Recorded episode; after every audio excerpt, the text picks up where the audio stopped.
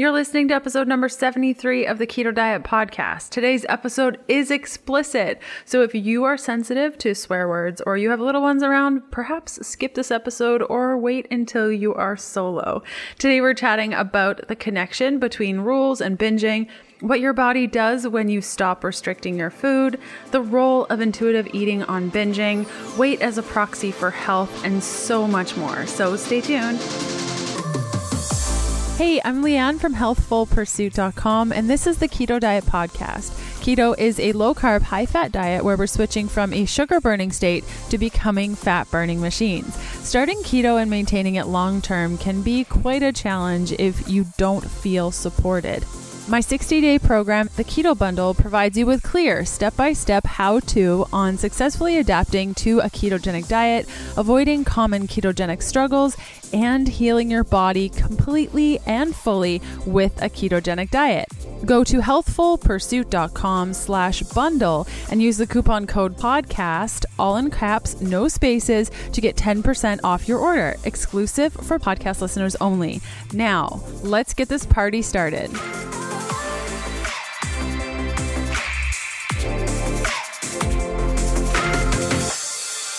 Hey guys, happy Sunday. The show notes and full transcript for today's episode can be found at healthfulpursuit.com slash podcast slash E73. The transcript is added to the post about three to five days following the initial air date of this episode. And let's hear from one of our awesome partners.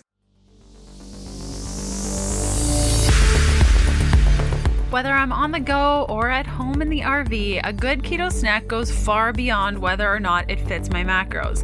I love snacking on foods that I know do right by my body, and that's why I love Paleovalley grass fed beef sticks. Each keto friendly stick contains 1 billion probiotic CFUs to keep my gut healthy and happy, plus support my immune system. They come in a variety of awesome flavors. My personal favorite is summer sausage. Paleovalley is offering 20% off their fermented beef stick snacks to listeners of the Keto Diet podcast. Just head on over to paleovalley.com slash keto to get your instant 20% off. Unsure of the link? Simply check out the show notes of today's episode to get all the details.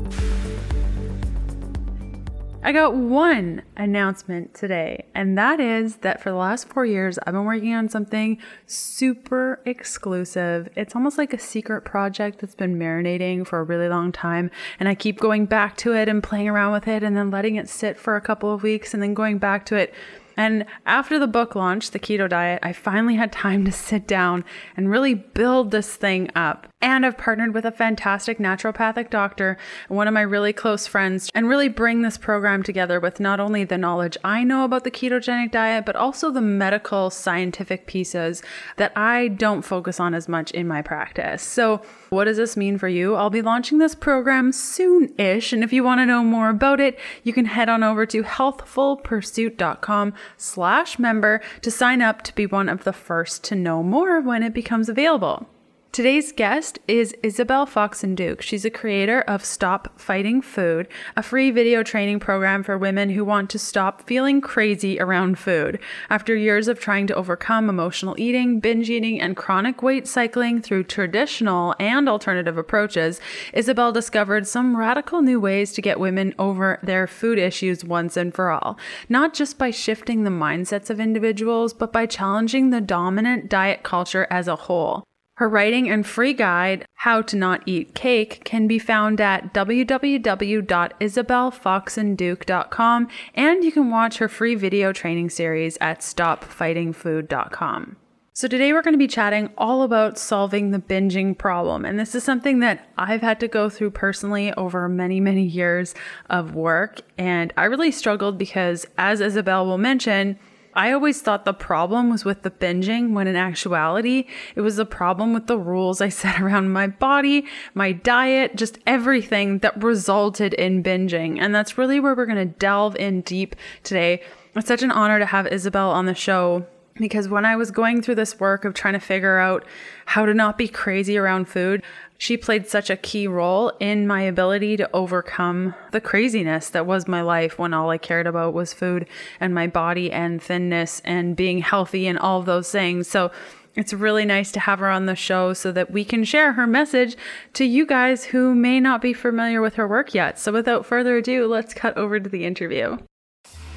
The Keto Diet podcast, including show notes and links, provides information in respect to healthy living, recipes, nutrition, and diet, and is intended for informational purposes only. The information provided is not a substitute for medical advice, diagnosis, or treatment, nor is it to be construed as such. We cannot guarantee that the information provided on the Keto Diet podcast reflects the most up to date medical research. Information is provided without any representations or warranties of any kind. Please consult a qualified physician for medical advice and always seek the advice of a qualified healthcare provider with any questions you may have regarding your health and nutrition program.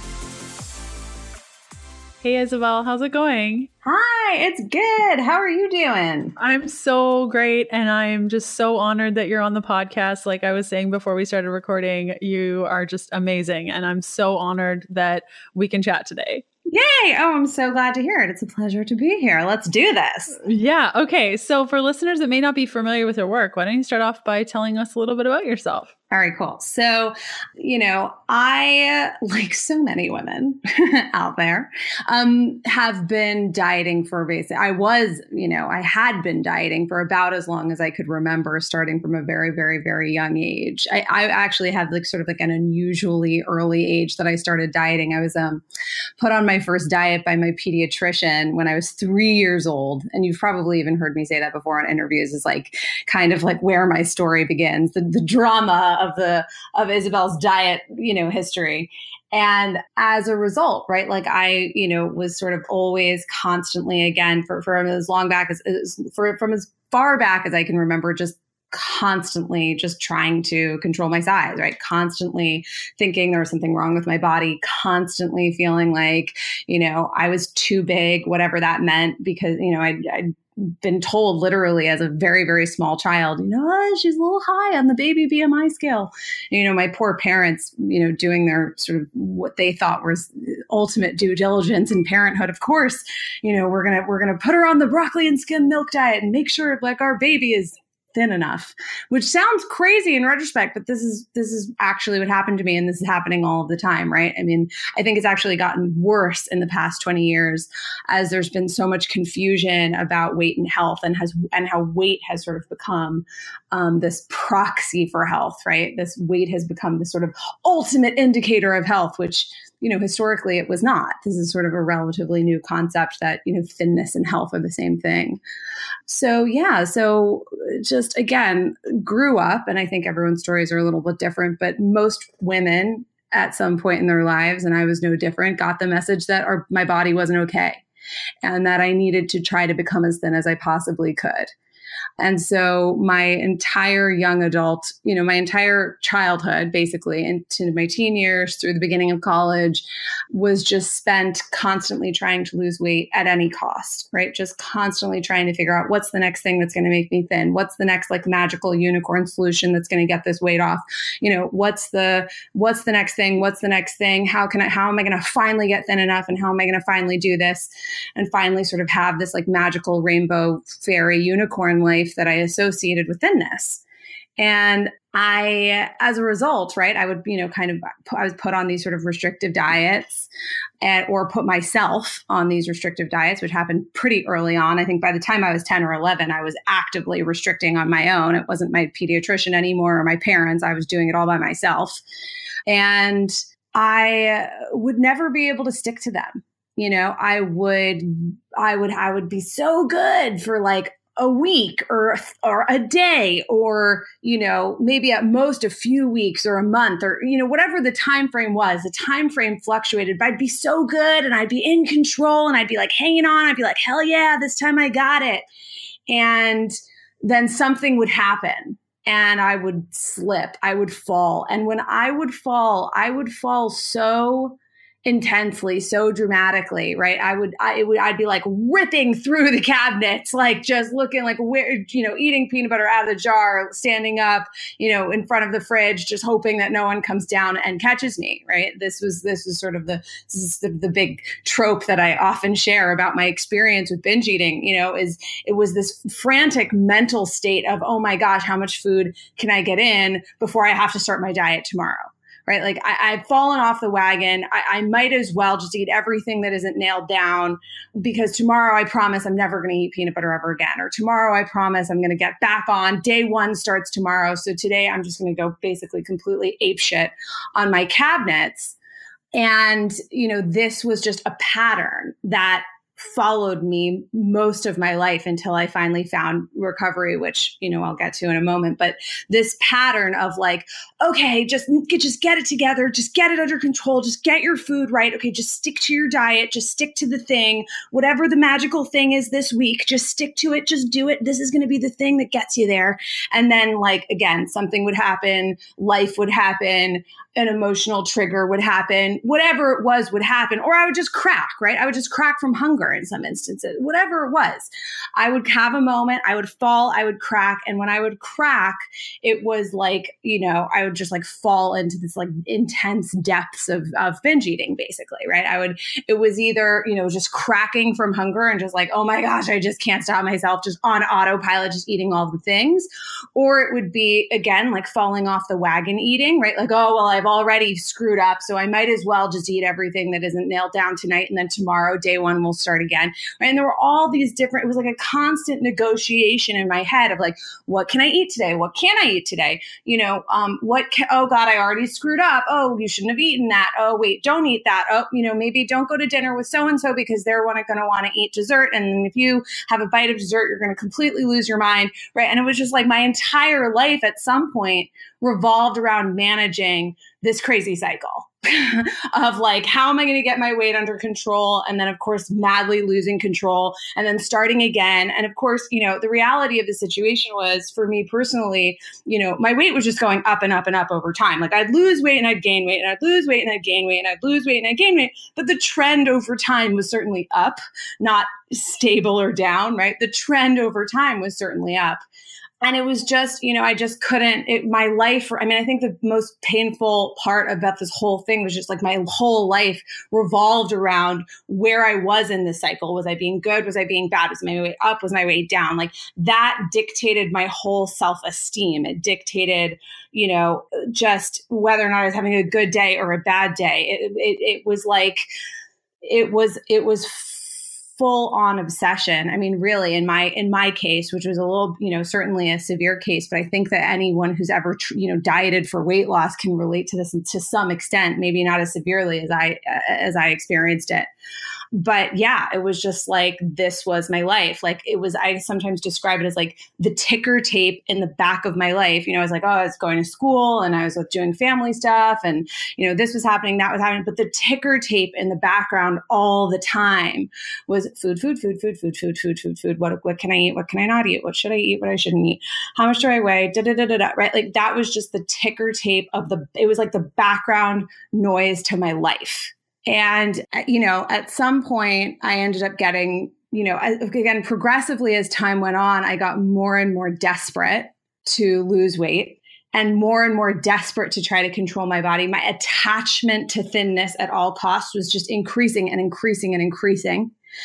And I uh, and I just and you know of course along the way I just kept thinking God what the hell is wrong with me that I can't just do this? What the hell is wrong with me that I just can't stick to this? What the hell is wrong with me that I can't just make myself thin? I'm supposed to be able to just make myself thin. What the hell is wrong with me? Right? I mean that was like sort of an undertone narrative was what the hell is wrong with me that I can't do this? Um, certainly anytime I would fail. Whenever I was on a new diet I thought like this will be it. This is the one. But certainly when things would go badly for me when I would be in the sort of the binge eating the rebellion rebellious phase of the cycle, I was the undertone was what the hell is wrong with me, you know? And so at some point I got so desperate to lose weight that I, you know, I, I got really heavy into appetite suppressants. I just started doing drugs basically. It was again, it was weight loss at all costs. It wasn't about health. It wasn't about anything. It was about just being thin at all costs. And it, you know, that ultimately ended up thankfully getting me into rehab. And I ended up going, you know, being diagnosed for the first time in my life with binge eating disorder, which is a little bit of a misnomer, right? Because, you know, I think binge eating disorder really is just an eating disorder in which you also happen to be binging as part of your disordered eating cycle. So yeah, so I finally got treatment and I finally started to like actually think, oh wow, like you have a dysfunctional relationship with food. Like the problem isn't that you can't control yourself. The problem isn't that you just keep breaking your diet. The problem is that like your entire life revolves around trying to be thin. Your entire life revolves around food in some capacity, right? Like you have a super disordered relationship with food and you need to deal with that, right? Like this is this is not this is not this has become something beyond just I can't stick to my diet, right? This has become like craziness. And so, you know, it actually, believe it or not, took me a really, really long time, even though I sort of identified, you know, as like, you know, as kind of as a disordered eater. And I recognized there was something like going on in my head. And it wasn't just about the breaking my diet. And it wasn't just about the binging. I definitely, for many years in treatment, really was convinced that the binge eating was some, you know, was like like you know like the real problem, right? And the, re- restriction wasn't really a problem. It was really the binging that was a problem. And and by buying into that narrative for so long, even in the context of treatment, which was encouraged in a lot of the treatment you know sort of places that i went for treatment you know and i tried so many different things to kind of quote unquote get over this problem. You know, I spent years trying to get over this problem after my first stint in rehab. You know, I was still struggled for years and years trying to get over it, but I kept getting sort of conflicting messages. You know, like one message would be like, you know, don't diet, don't restrict, don't diet, restrict. But then the other message would be like, but make sure you don't eat too much, but make sure you don't eat too much. Right. So it was like I was felt like I was constantly straddling this weird line um, uh, between like recovering theoretically from restrictive disordered eating, but then also like make sure you don't eat too much, right? And so, you know, that was ended up being a really dysfunctional line that I was straddling for a long time, even in the context of recovery until, you know, finally I was just like, oh my gosh, like I just can't, I just can't do this anymore. Like I just can't stay obsessed with trying to control my food and my weight at all at all costs. Like I just don't give a shit anymore. Like I just cannot continue to care. This cannot be my life. Like my life cannot revolve around what I ate that day. And I sort of, again, this is the short version of the story. There's so many different pieces of the story that I, I tell the story a little differently every time I do an interview. But, you know, at some point I just was like, I just can't do this anymore. I mean, the, punchline is I just kind of surrendered. And I was just like, I just cannot spend my days obsessed with what I ate that day, worrying about, you know, whether or not I was going to gain weight, worrying I just I just can't do this anymore. This just like at some point I was like, you know what? Fine. If I gain weight, fine. I don't give a shit. I cannot stand to think about this anymore. I just want to go live my life. I just want to have a life outside of food. I just kind of like, you know, I really did sort of just like let go of restrictions. I was like, you know, my food is what my food is like if i if i eat a cupcake when i'm sad whatever. If i eat 10 cupcakes when i'm sad whatever. Like i had this sort of deep like very like kind of spiritual like acceptance of like whatever the hell happens with my food is what happens with my food. Like I, I can't i can't be obsessed with this anymore. I can't think about this anymore. I gotta move on. Like i just i fuck it excuse my language you know? And and what was so kind of like magical that I wasn't like expecting was it was like when I made that decision to just be like, my life can't revolve around this anymore. Like I, I just I don't I can't care about this anymore. I don't have the energy to care about this anymore. It was like my food just kind of fell into place. Like it just sort of became food. Like all of a sudden, you know, when people say, and this used to piss me off so much when people would say, What's the big deal? Just eat. It's just food. And I never got that. I could never get, I would get so upset when people would say that. I'd be like, You don't understand. I have an eating disorder. You don't understand. It is a big deal, blah, blah, blah. And it was like after this moment of like just full surrender, like full acceptance of like, you know what?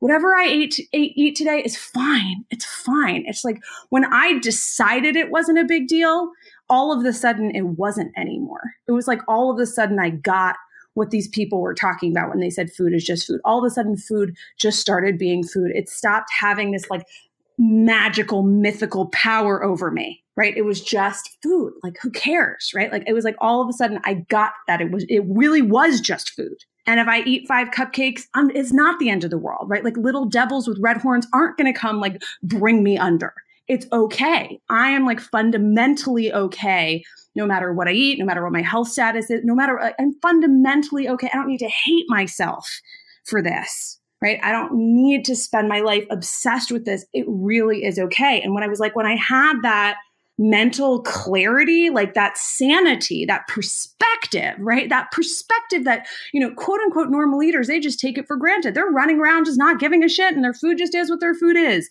right? And we all, you know, everyone with like food issues is like, how do they do that? Right. And it's like the difference between they, them and you, or like them and anyone who's struggling with food, right, is really just like the level of like how much you give a shit. Right? It's like how it's like how upset, how how attached you are to needing your food to look a certain way, or else all hell will break loose and your life will be over and no one will love you. Right? Like that. That tension is sort of what creates. It's the fuel that drives like binge eating and diet binge cycling and the obsession and emotional eating and all of this stuff. Right? And so it's like when I finally let go of just the the again the mental like when i was just finally like you know what? Whatever man. Whatever. I don't have the you know i just don't have the energy to care about this. I just can't continue for this. I can't this can't be my life. I just i give up. I give up.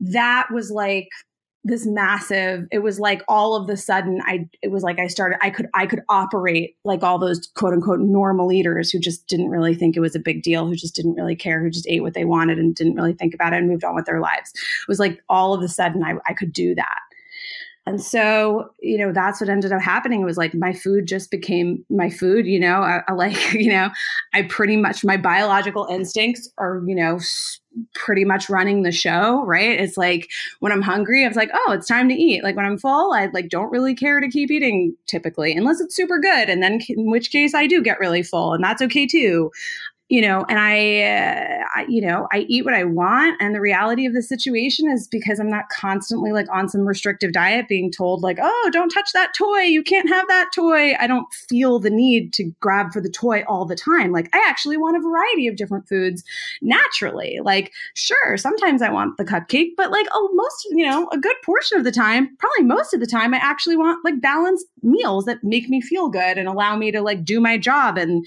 go have fun with my friends and this is all, you know, this ability to just sort of like eat and like quote unquote normally is completely because of a mental shift, right? Like I could never have forced myself into that in that old dieter, like crazy diet mentality that I used to live in that used to be my life. And so now, you know, that's what I do. Like now that's what I teach is I teach, you know, how do you actually have a mental shift? How do you actually start to think like these quote unquote normal eaters who just like eat their food and it's no big deal and they generally make like relatively healthful choices that make their bodies feel good but like also sometimes just eat for pleasure and that's cool too and it's no big deal. Like how do you actually teach that? Because that's not it's not a diet it's not a to-do list it's not you know a one two three step five six you know like it's it is a it is a mental transformation. It is a mental mind shift change and so, you know, that's what I'm committed to teaching. And that's, you know, that's what I've been teaching pretty much ever since. Eight years now, I've been teaching, you know, how to actually think like a quote unquote normal eater, how to actually relax around food, actually how to have a healthy, normal relationship with food rather than like a crazy, insane, oh my gosh, it's the end of the world. Oh my God, every bite matters. Ah, right. Like instead of like a tense, restrained, uh, relationship with food. How you know people always say like people say love hate right like it's just this oh love hate uh uh right. How do you move away? How do you actually not have a love hate relationship with food and just have like a I don't know it's kind of pleasurable and fun and it's also not a big deal relationship with food. More in my interview with Isabel Foxen Duke after this message from one of our podcast partners. I like to take extra precautions to support my gut during cold and flu season. The stress of daily life, work, and traveling can take a toll on anyone's immune system, and none of us have time to get sick, am I right? I like to take a strong probiotic as a way to repopulate my healthy gut bacteria, which leads to a stronger immune system. Wolfe Clinic Royal Flora is my choice for soil based probiotics. Wolfe Clinic is offering 20% off their probiotics to US and Canadian listeners of the Keto Diet podcast. Head to healthfulpursuit.com slash gut and use the coupon code GUT, all in caps, no spaces, at checkout to receive 20% off. Unsure of the link? Simply check out the show notes of today's episode to get all the details.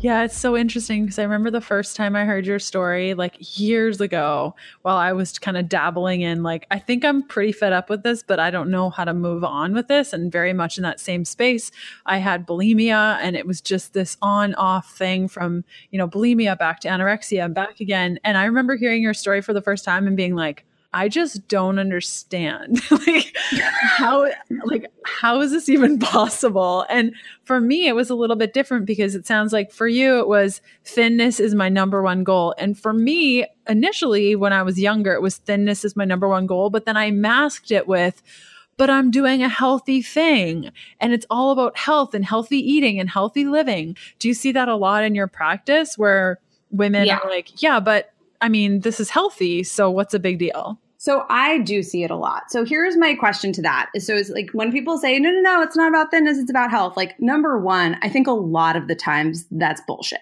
right? Like, a lot of people use the words health to mask a desire for thinness, right? It's like the politically correct way to say thin is healthy. Like, people will say to me, like, oh, that low cal thing is super healthy. And I'm like, low cal is super, like, what are you talking about? Like, you're clearly trying to lose weight. Like, this is about thinness. This isn't about health. This is about thinness.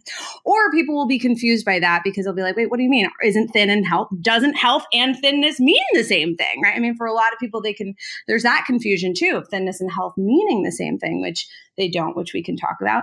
I do think absolutely in the past, probably 20 to 30 years, or certainly in the past 10 years, there's also been like a legitimate increased rise in anxiety around health when it comes to food. So, like, quote unquote, orthorexic behaviors, meaning like people who fully, truly, it's actually legitimately not about weight. They don't care about weight at all. They may even be trying to put on weight for whatever reason.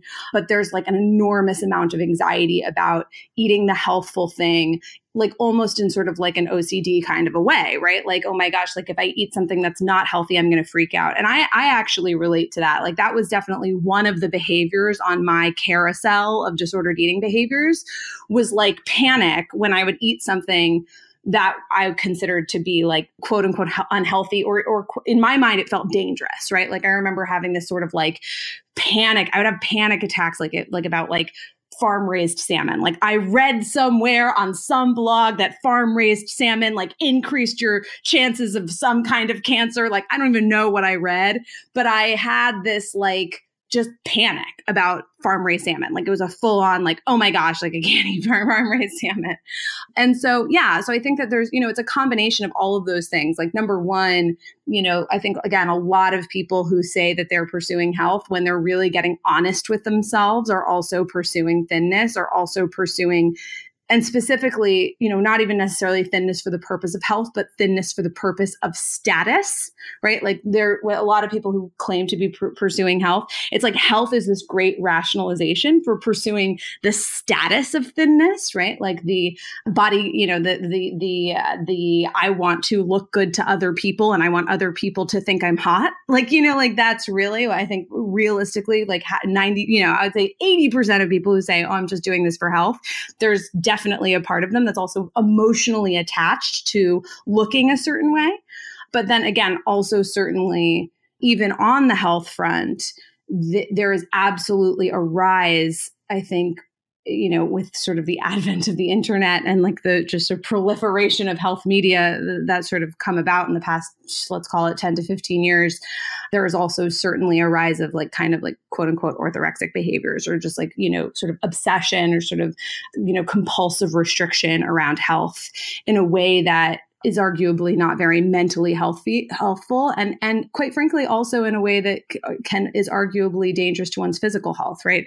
What's interesting about orthorexia or sort of obsession with health like mental health you know um, mental obsession with like maintaining specific diet just for health and not wanting to veer from that um, is that there's sort of like a bell curve right? Like caring about health is healthy up until to a point and then once you hit a certain point in the bell curve and become sort of too obsessive, you actually start to run the risk of missing like major vital nutrients, right? And a lot of people who struggle with orthorexia, what they actually tend to become physically sick with are, are signs of malnutrition. So that's both of those are are possible. But I, I again, I would say I don't think I can stress this enough. I find that like you know, eighty percent of people who are like, I'm just trying to be healthy, you know, when they're really being honest with themselves, or also have some sort of attachment to their bodies looking a certain way for the outside world.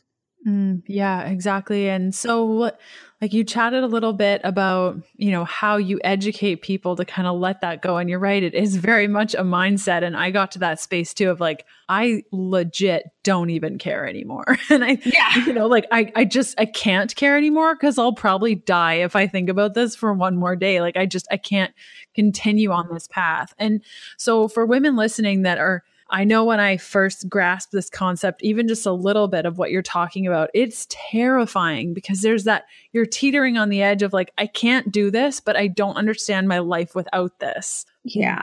What thoughts do you have when it comes to that? Like that, just that terror. Like it is terror. I remember just being frozen, crying, just like, I can't do this, but I don't know what like what what do I do? What does my life look like? Well, so there's a few things. I mean, I think that the the terror, you know, is sort of an over exaggerated terror for most people, right? Like in the sense that most people who are experiencing this terror have only ever experienced extreme restriction followed by binging. And in their minds, not restricting equals binging, equals like out of control, binging, rebellious, get it in now, right? For a lot of people, that's those are like the only two modes of operation that they have right? For dieters in particular, it's like our only two modes of operation are on the wagon, off the wagon, on the wagon, off the wagon, right? So the idea of not being on the wagon is really scary because in our minds, when we're not on the wagon, that means like bad things are happening, like food's out of control, like, you know, like, you know, it's just like it's a, like a total free for all and like everything's crazy and wild. And I think that there's this an image of like, if I didn't put myself back on the wagon after after those moments, I would be like, you know, Violet Beauregarde from Willy Wonka. I'd be like the blueberry who just like, you know, just uh, like grows literally until the point of explosion, right? Like there's this feeling of it's just never going to end. And I, I have no ability, I have no satiation point. It's just I'll just eat forever and ever and ever and ever if I don't actively restrain myself. If I don't actively sit on my hands trying not to eat, I'll just eat, eat, eat, eat, eat. And so that's sort of, I think, how most dieters feel about it, right? I mean, that was certainly my belief for a very long time was if I let myself just quote unquote eat what I want, I would just eat and eat and eat and eat and eat and eat, and eat forever. And I am a quote food addict and it would just never end and it would just go on and on and on. And that was my belief. Now, the reason that was my belief is because that was my experience as a dieter, as a person who was always restricting. Anytime I would let go of restrictions, that would that would happen. I would go on these rampant wild binge eating episodes. And every time I would have a binge eating episode after a period of restriction, it would sort of you know, like solidify this narrative of like, I can't control myself. I'm a food addict, you know, whatever the narrative was. And so this narrative of I'm not to be trusted with food, I'm there's something wrong with me, I have a chip missing, and I need to actively sit on my hands and try not to eat, or all hell will break loose. And the reality of the situation is that's just not in alignment with biological reality. Like the biological reality is when we let ourselves eat what we want, at some point, our bodies actually do become like full and satisfied. Um, like at some point, you know, if we're underweight, we'll gain weight up to a point. But then, like at some point, we'll just become a weight. We'll become our quote unquote natural weight, or what you know eating disorder professionals call like set point weight, which basically just means like your body has a natural weight that it wants to be, that it's comfortable at. If you suppress it for too long, you're going to probably rebound and binge until you get back there. And there are absolutely, you know, I think, you know, what's really challenging is people will say, like, no, no, no, no, no, like I was binging for six months when I stopped dieting, da, da, da, da. You know, and I think that there's a lot of reasons why that happens too. You know, very few people who have that story really are not dieting, right? There's also, you know, you've probably heard me talk about this concept of like emotional restriction, where like I'm I'm I'm binging, I'm eating everything that isn't nailed down, but I'm judging myself violently for it. So I'm constantly in this state of like last supper mode where like I have, you know, telling myself I better get this under control tomorrow. And so of course I better get it all in now. And so there's sort of all of these different both psychological and physiological sort of um, things that I think dieters experience around food that create this sense of feeling totally out of control whenever I slip. But the reality of the situation is like you your body does work. You do actually have biological signals that, you know, kind of tell you like when it what it needs and when it needs it. And in the absence of these heavy restraints you know you you will at some point just get to a point where food is kind of just happening to you right? Like your your your biological instincts will just work. Biological instincts typically just work on their own unless we interfere with them. So dieting would be like a heavy interference with our biological instincts right? Like if i try to I mean, if I try to like decrease my food, if I'm trying to control my food, basically, right? If I'm trying to control my food, it's sort of like trying to control my breath, right? Like there's only so long I can do it before I'm going to start gasping for air. But the truth is, when I just forget about my breath, when I don't worry about my breath, my breath just happens. It's a biological instinct. I don't need to like be told how much to breathe in, how much to breathe out. You know, my body's just kind of doing it. Like I just am naturally inclined to breathe in the amount of oxygen that my that I need and breathe out the amount of oxygen that I need.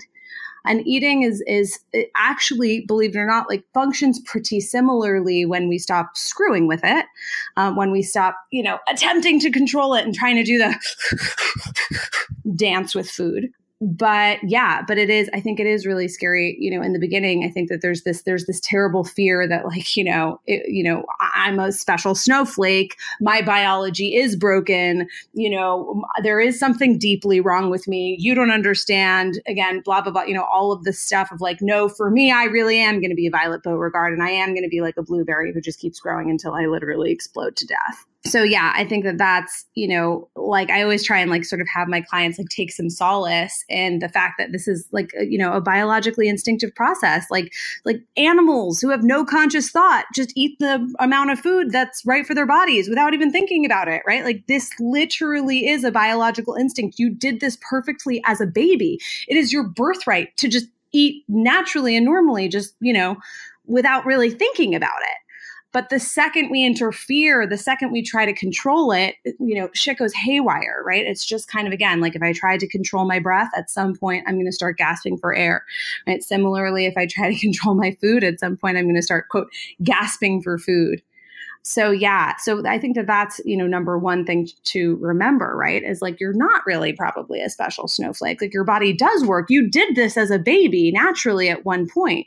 The only reason you're not doing it now is because you're so overwhelmed with all the diet noise. You're so overwhelmed with all the body shame and the food judgment and all the craziness right that it's like you can't even you're you're you're you're overwhelming your natural instincts when in reality your natural instincts around food work pretty well on their own when you just get out of the way way. So yeah, so that's sort of like number one. And I think, you know, sometimes I, I do find that like a practice of intuitive eating, right? With like a practice of listening to your body and actually noticing, you know, am I hungry?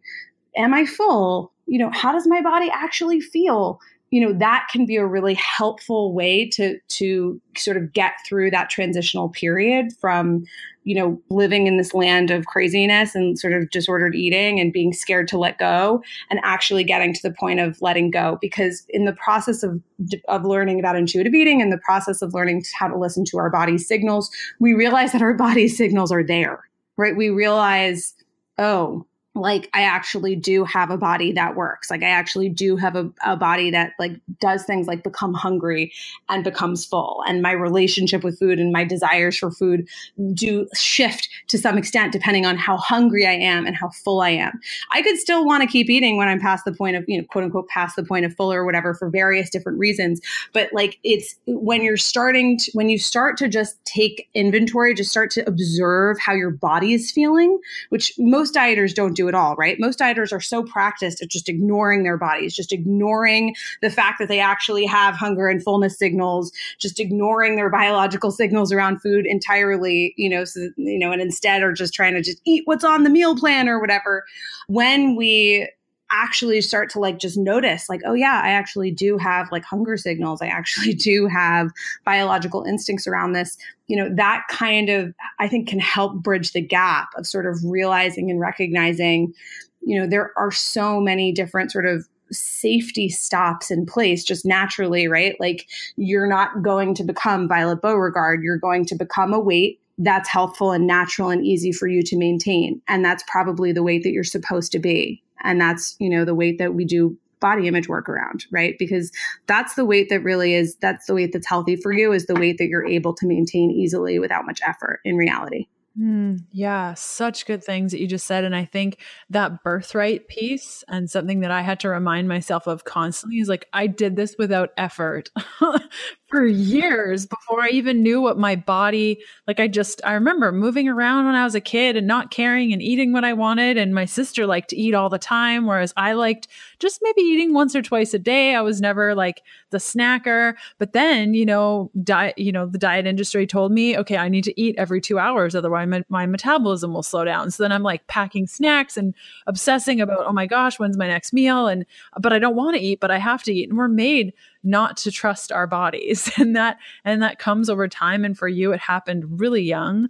And for others it's like when we're 20 30 something or even women that go through menopause that ate freely up until they turn 50 and all of a sudden their body is changing. And now they're told that they need to watch what they eat because how could their body know? Mm, and, and so sad. I know it's so sad. And something you see constantly i'm sure more on my interview with Isabel Foxen Duke after this message from one of our podcast partners. I love being Canadian, the home of the true North, strong and free. But gosh, am I jealous that y'all in the US get access to Thrive Market.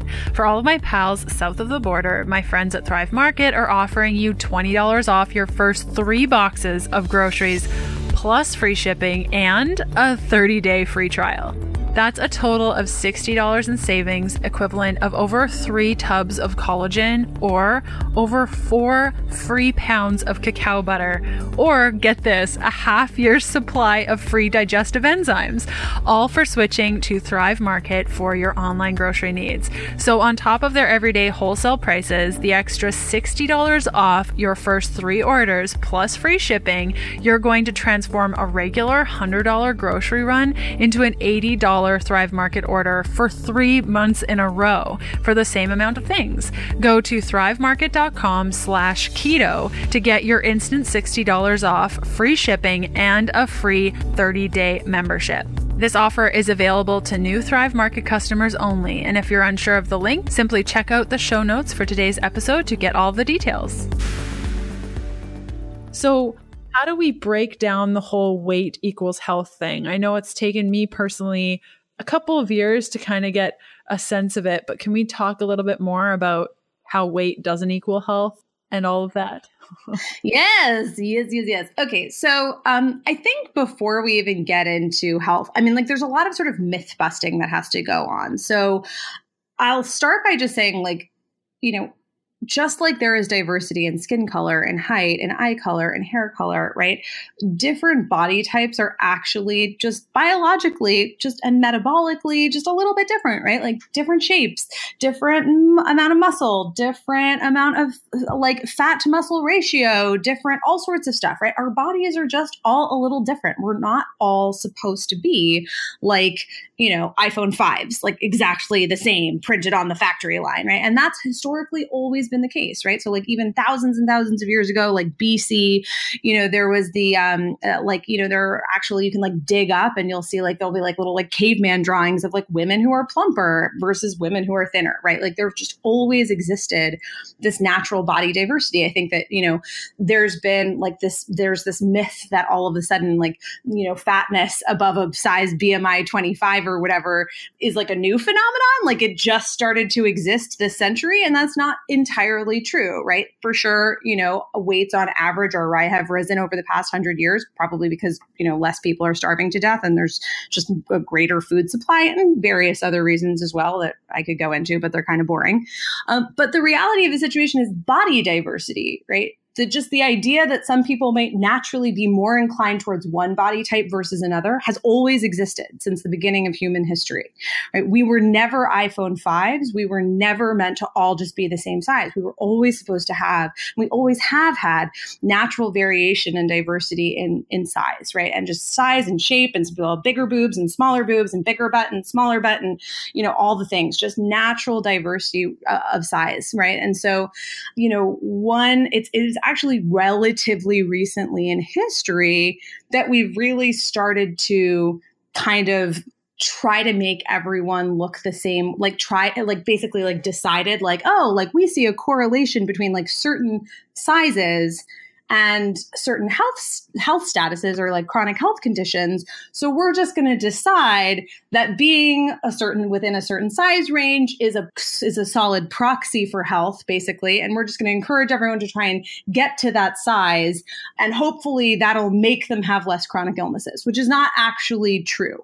Um, the reality of the situation is you, you know just forcing your like square peg of a body into like the round hole that society dictates for you is probably not like the answer to chronic illnesses. And so, eh, you know, I'll sort of quickly explain that. Essentially, you know, when I say they're the two things are correlated, right? So, uh, higher body weights tend to be correlated with certain specific kinds of chronic health conditions, for instance, like diabetes or heart disease. But that doesn't necessarily mean that being higher body shape or size causes health conditions like diabetes or heart disease. Correlation and causation are very different things statistically. So anyone who's taken a statistic class will will understand what I mean. But so basically that means is like they often go together, right? They often happen at the same time, higher body weights and chronic health conditions. And again, often, not always, probably much less than you actually think, but they're correlated. They go together more, you know, more often than than the alternative. But that doesn't necessarily mean that they cause the same, that they're that one causes the other. And I'll give you an example example, uh, like another great example of the difference between causation and correlation. So, like people like Linda Bacon, who is the author of Health at Every Size, she says, you know, having yellow teeth is also correlated with lung cancer right? So these two things often go together. If you have yellow teeth, you're more likely to have, right? If you have lung cancer, you're more likely to have yellow teeth than if you, than the alternative, right? They're correlated. They're positively correlated. When one goes up, the other tends to go up as well.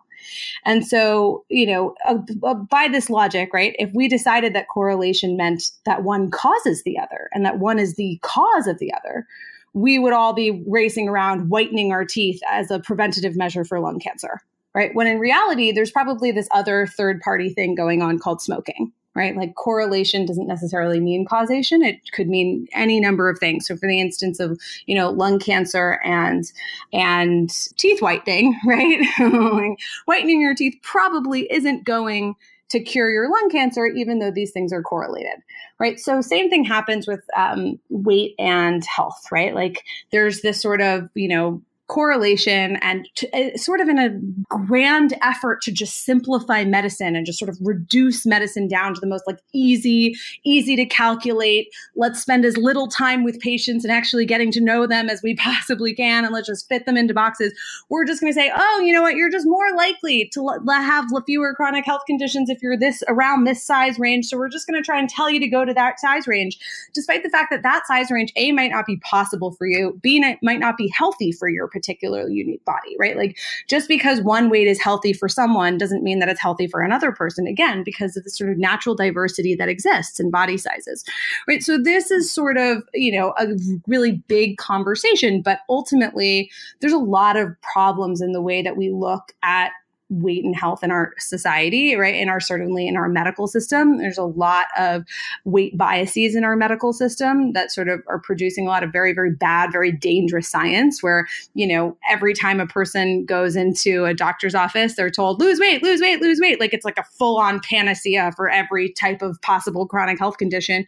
When the reality of the situation is for a lot of people with chronic health conditions, losing weight's not going to do anything for them unless you know there are also happen those you know the measures measures that they're taking also happen to be correlative behaviors that are improving their their health condition, right? So when people are like, "Oh, I reversed my diabetes," you know, by and I lost 50 pounds. It's like, well, you know, I don't know if losing 50 pounds actually like does anything about your blood sugar or reverses diabetes, but if you lost 50 pounds because you were, you know, eating fewer carbs or you know whatever it was, then yeah, that's like might be a correlative behavior that might reduce, you know, bring down your blood sugar, right? So there's this sort of third party thing called a behavior, health behavior, that people completely overlook, right? We, we love to think that health and weight are the same thing, but the reality of the situation is that, that there's not a ton of evidence that actual loss of fat cells you know, reduces things like heart disease or diabetes or other quote unquote weight related illnesses,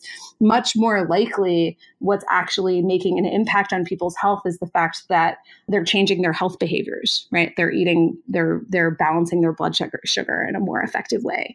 They're eating more fruits and vegetables. They're moving their bodies on a regular basis, those kinds of things, which just happen to be correlated with both reduced weight and like quote unquote better health outcomes. So yeah, so that's sort of my very that's a challenging and it's a big question that you just asked me, but that's sort of my like first initial attempts at answering that question. Yeah, it, uh, it is so complicated. And I know when I started dabbling in like the whole health at every size, I really couldn't wrap my head around it because it is such a huge topic. Something that Jes Baker said in a random interview, and I was listening to it in the car driving back from the chiropractor or something. And she said, and very similar to what you just said, is like, try not to think of health at every size because it's a big topic for me. And what she said is like, it's healthy behaviors. When you surround your life with healthy behaviors, whatever size you end up being, that's your health at your size. So instead of thinking of like, right. oh my gosh, health at every size, that's huge. Jes was like, it's just about healthy behaviors. And what's interesting right. is like everyone's healthy behaviors is different. Like I know that I need to practice yoga every day in order to feel just good and balanced and and grounded um, and that's a healthy behavior that i have but it's not like i have to practice yoga every day otherwise i'm not a worthy human which is right. the, the story i used to tell myself so even though you're doing the same things it's a different relationship with it would you agree that it's like if it's too big of a concept because it is very huge just focusing on behaviors that make you feel good make you you know in that headspace to make it manageable for people? Yeah, I mean, I think that that's, you know, ultimately my perspective on health is pursue healthful behaviors. Again, like I think what Jes said is like thought on, right? Like whatever body size you end up at when you are pursuing healthful behaviors or when you're, you know, when you have a healthy relationship with food and healthy relationship with exercise, whatever that looks like for you, whatever size you end up at when you are healthy, when you're actually doing healthy things on a regular basis and taking care of your body is is the size that's right for you by definition. And that size could be different for different people and it will be different for different people, right? Some people are super healthful at all, you know, like, you know, really eh, various different way at all sorts of different weights, including weights that would be considered are called fat right? Um, or that the doctor would say are unhealthy weights. They're actually really healthy people at quote unquote unhealthy weights who are like running and eating vegetables and moving their bodies and doing all sorts of things.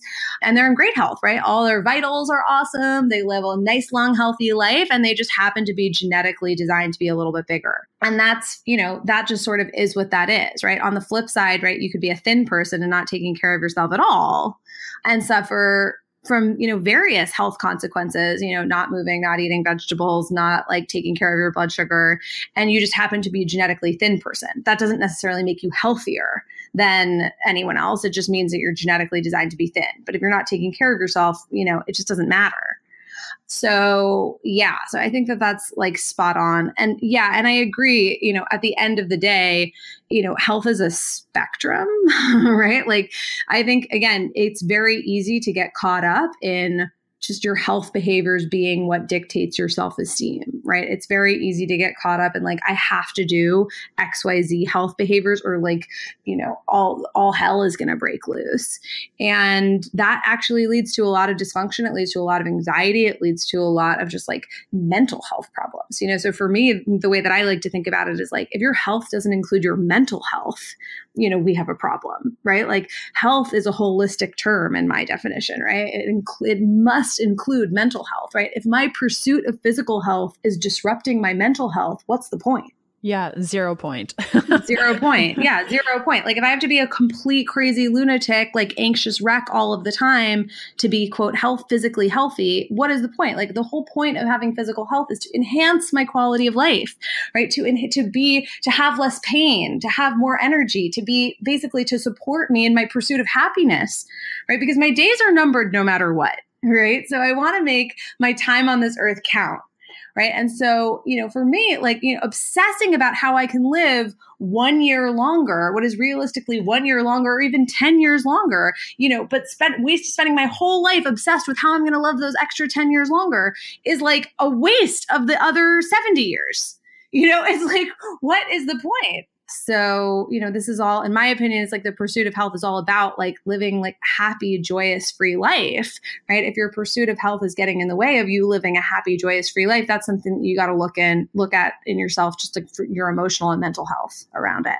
Yeah, I'm so happy that you mentioned also, you know, the years that go by and if you're constantly obsessing about it, that reminds me of um I don't know if you've ever done it, but that future self meditation where you speak to yourself in the future. And I did that meditation years ago when I was starting this work and that lady did not care about a lot of things and her life was so much more fulfilling and she was doing art and you know hiking and living in the forest and all these things and i said yes that that is the life that i want yeah. and i think a lot of people get stuck up on like okay so now that i'm not in this space like what do i do instead and i think a lot of people think well then i just won't be crazy around food. But i'm sure you've seen in your practice that women go on to do pretty crazy things after they no longer care about this wouldn't you i mean you free up so much brain space right? I mean, it's like all of a sudden the world is your oyster, right? Like I used to make the joke if I wasn't spending, if I spent half the time that I used to spend trying to figure out how I was going to make myself thinner,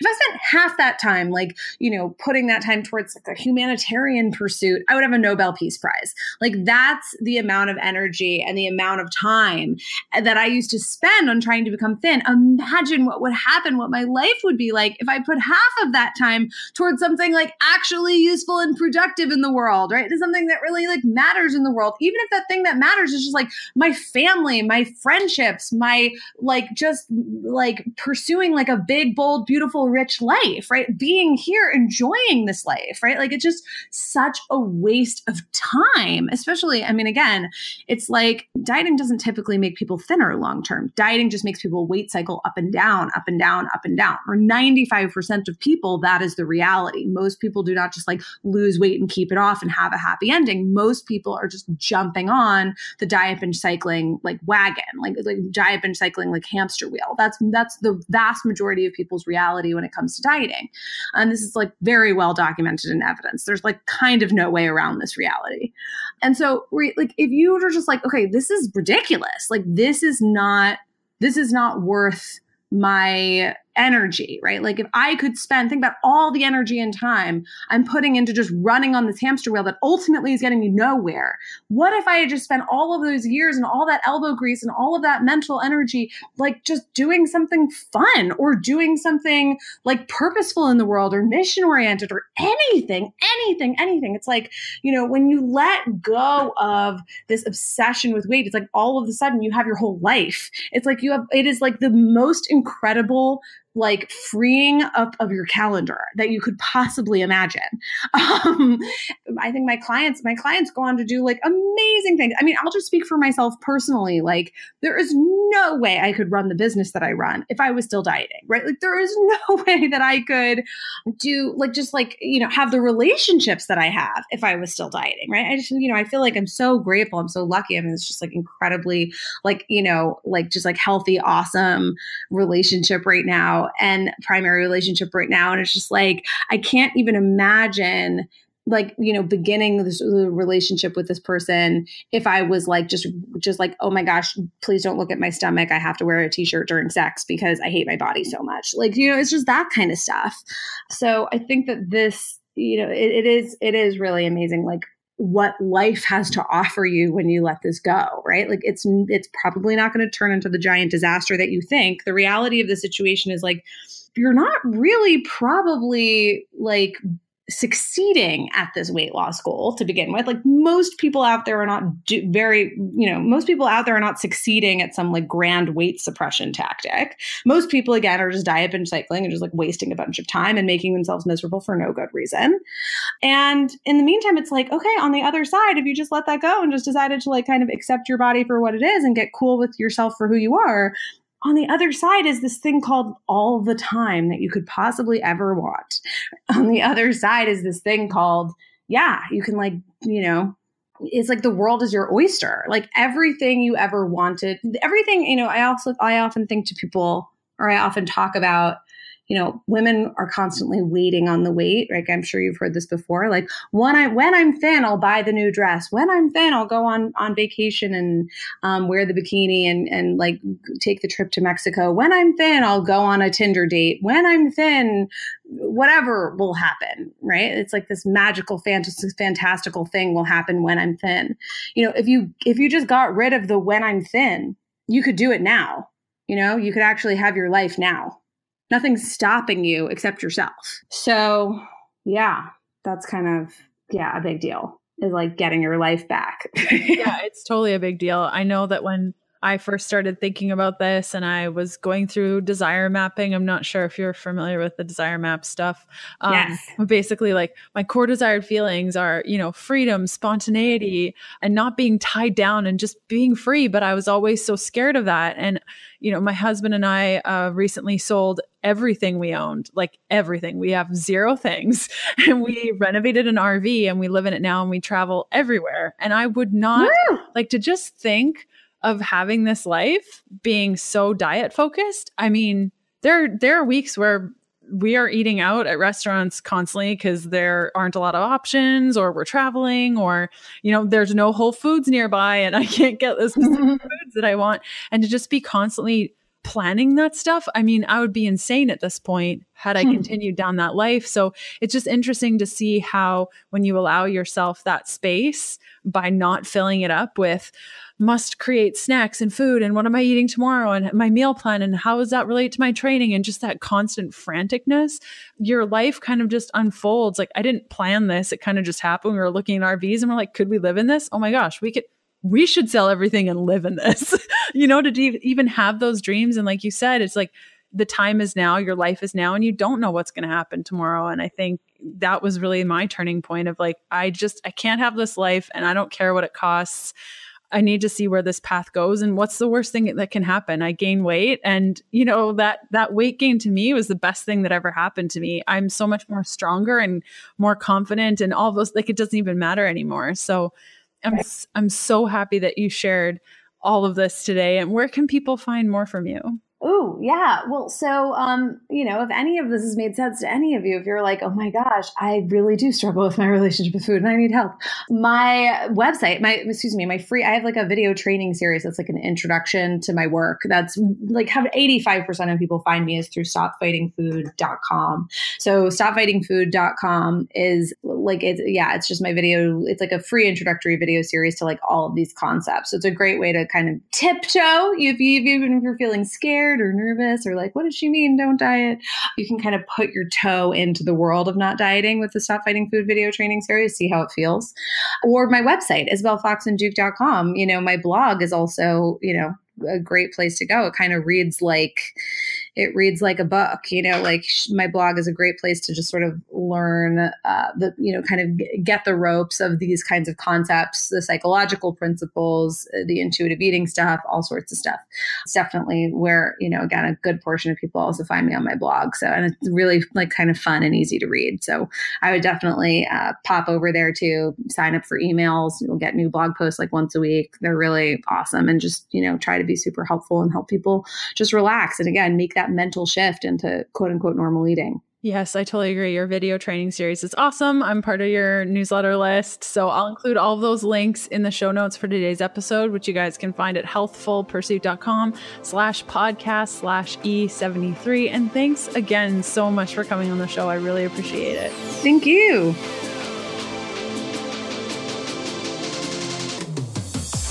And that does it for another episode of the Keto Diet Podcast. Thanks for listening in. You can follow me on Instagram by searching Healthful Pursuit, where you'll find daily keto eats and other fun things. And check out all of my keto supportive programs, bundles, guides, and other cool things over at healthfulpursuit.com forward slash shop. And I'll see you next Sunday. Bye.